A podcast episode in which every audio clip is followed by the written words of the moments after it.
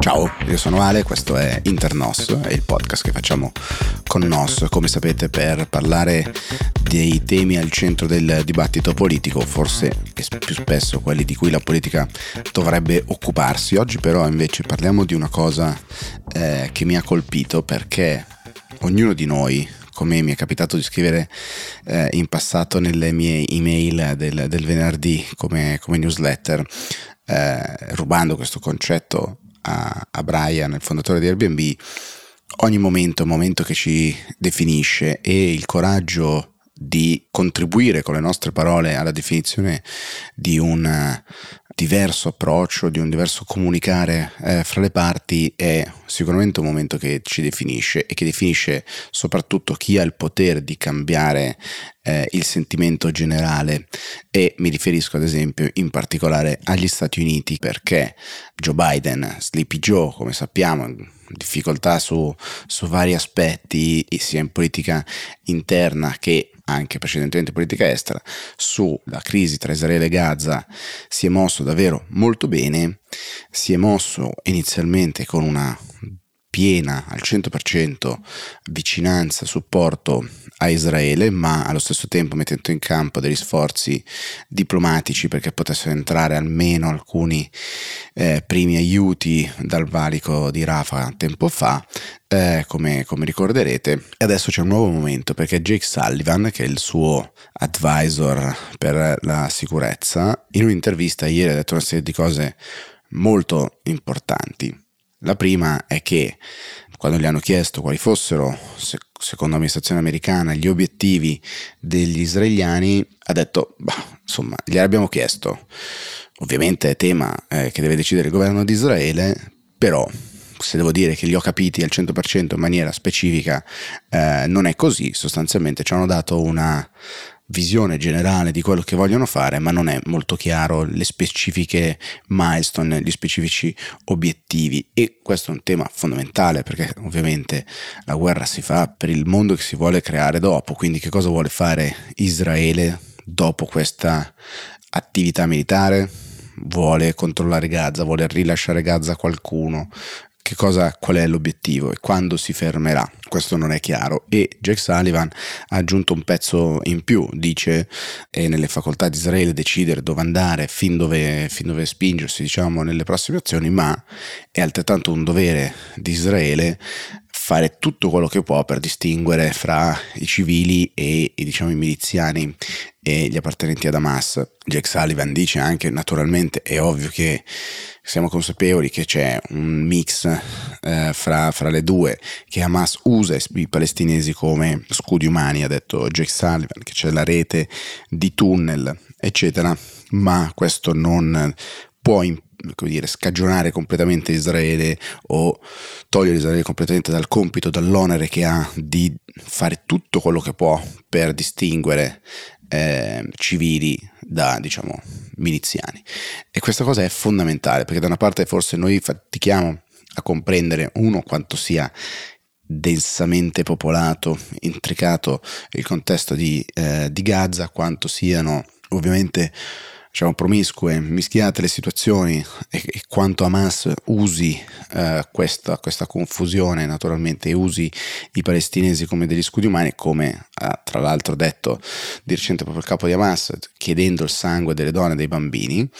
come, come martirio, invitandoli al martirio, eh, dall'altra parte. Questa cosa è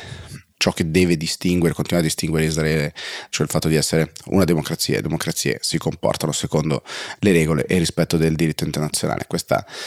nuova posizione di Sullivan e quindi dell'amministrazione americana è un temperamento rispetto a quello dei giorni scorsi eh, di, di, Joe Biden e che è molto molto molto importante arriva dopo la polemica degli strascichi che ha lasciato l'approvazione di una risoluzione non binding quindi che non ha un vero e proprio valore alle Nazioni Unite, con l'Italia che si è astenuta, gli Stati Uniti che hanno votato contro insieme a pochi altri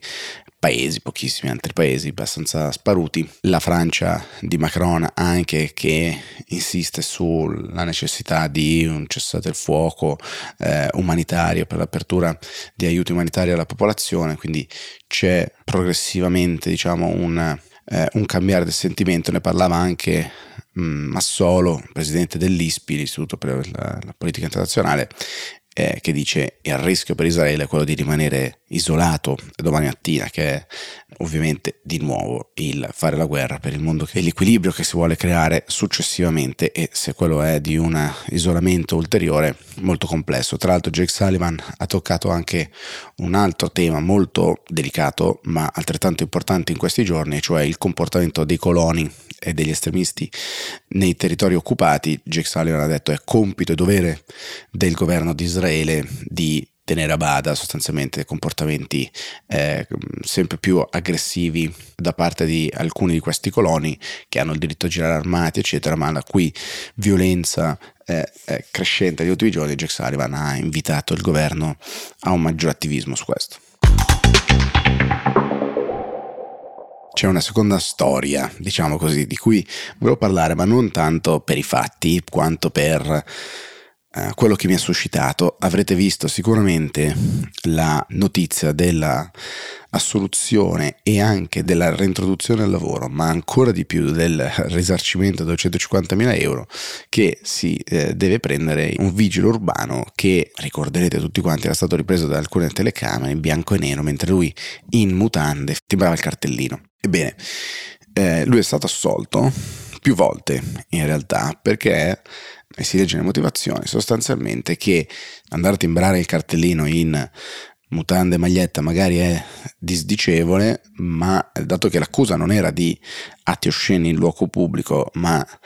eh, di assenteismo sostanzialmente, non rientriamo in quella fattispecie. E eh, quello che non sono riusciti a provare dalla parte dell'accusa è stato appunto che seguiva a questa immagine magari non edificante di lui in, in mutande o addirittura lui che mandava la moglie e la figlia a timbrare il cartellino al, al posto suo, non seguivano delle assenze. E la difesa invece del vigile eh, è riuscito a dimostrare e grazie anche a testimonianza di alcuni colleghi c'erano dei verbali che effettivamente lui lavorava sostanzialmente il concetto è viveva in un alloggio che era messo a disposizione dall'amministrazione a pochi metri da dove doveva andare a lavorare e quindi si trovava a volte, andava, timbrava in qualche maniera e poi si metteva a fare il suo mestiere, a volte in borghese, quindi non aveva senso mettersi la divisa. Perché raccontare questa cosa? Perché quello che mi ha suscitato è, è effettivamente così? È invece un'incapacità di provare e quindi grazie a qualche formalismo, qualche ulteriore furberia, eccetera, si è riusciti a dimostrare che c'era oppure invece effettivamente eh, è solo un caso di inappropriatezza, diciamo, degli abiti con i quali questo vigile eh, si recava a timbrare il cartellino. Mi ha stupito il mio dubitare, mettiamo così, fiducia nell'apparato delle, delle istituzioni e per quanto io invece voglia sempre crederci, questa volta mi ha un po' lasciato eh, nel dubbio e credo che sia la cosa peggiore. Quindi mi sono ripromesso poi di affidarmi completamente alla, alla giustizia e di dire benissimo, se così è, che venga reintegrato e che venga risarcito il, il vigile, mi rimane comunque negli occhi l'immagine di comunque un apparato dello Stato che fa timbrare un cartellino da altri o ci va a timbrarlo in costume da bagno. Chissà, avevo comunque un'altra immagine eh, delle istituzioni e delle, e delle, divise, del comportamento di, eh, di dipendenti pubblici, ma tant'è.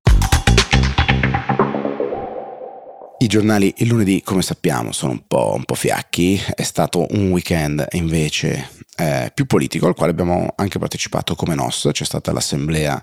di azione a Roma, siamo stati invitati eh, con grande merito per, da parte di Carlo Calenda di invitare sicuramente una realtà così giovane come, come NOS, eh, insieme a noi c'erano anche eh, la Fondazione Naudi, c'era Più Europa, c'era l'associazione PER di, di, Elena Bonetti, oltre a una serie di panel invece organizzati eh, anche con i leader dell'opposizione, cioè il sottosegretario Mantovano, Carlo Calenda dal podio dell'assemblea ha di fatto ancora con maggior forza che in passato chiuso alla possibilità di eh, nuovi accordi sostanzialmente con, con, Matteo Renzi, ha mandato a, a lavorare eh, Matteo Salvini invece e ha lanciato con forza la sua idea di creare un fronte, un fronte unico prendendo anche una strada molto complicata, così ha, ha detto per dare appunto una voce unica alle forze liberal democratiche in Italia. Staremo naturalmente a vedere, nei prossimi giorni vi raccontiamo di più anche di quello che NOS eh, sta costruendo e che ha detto in quell'occasione. Buona settimana a tutti.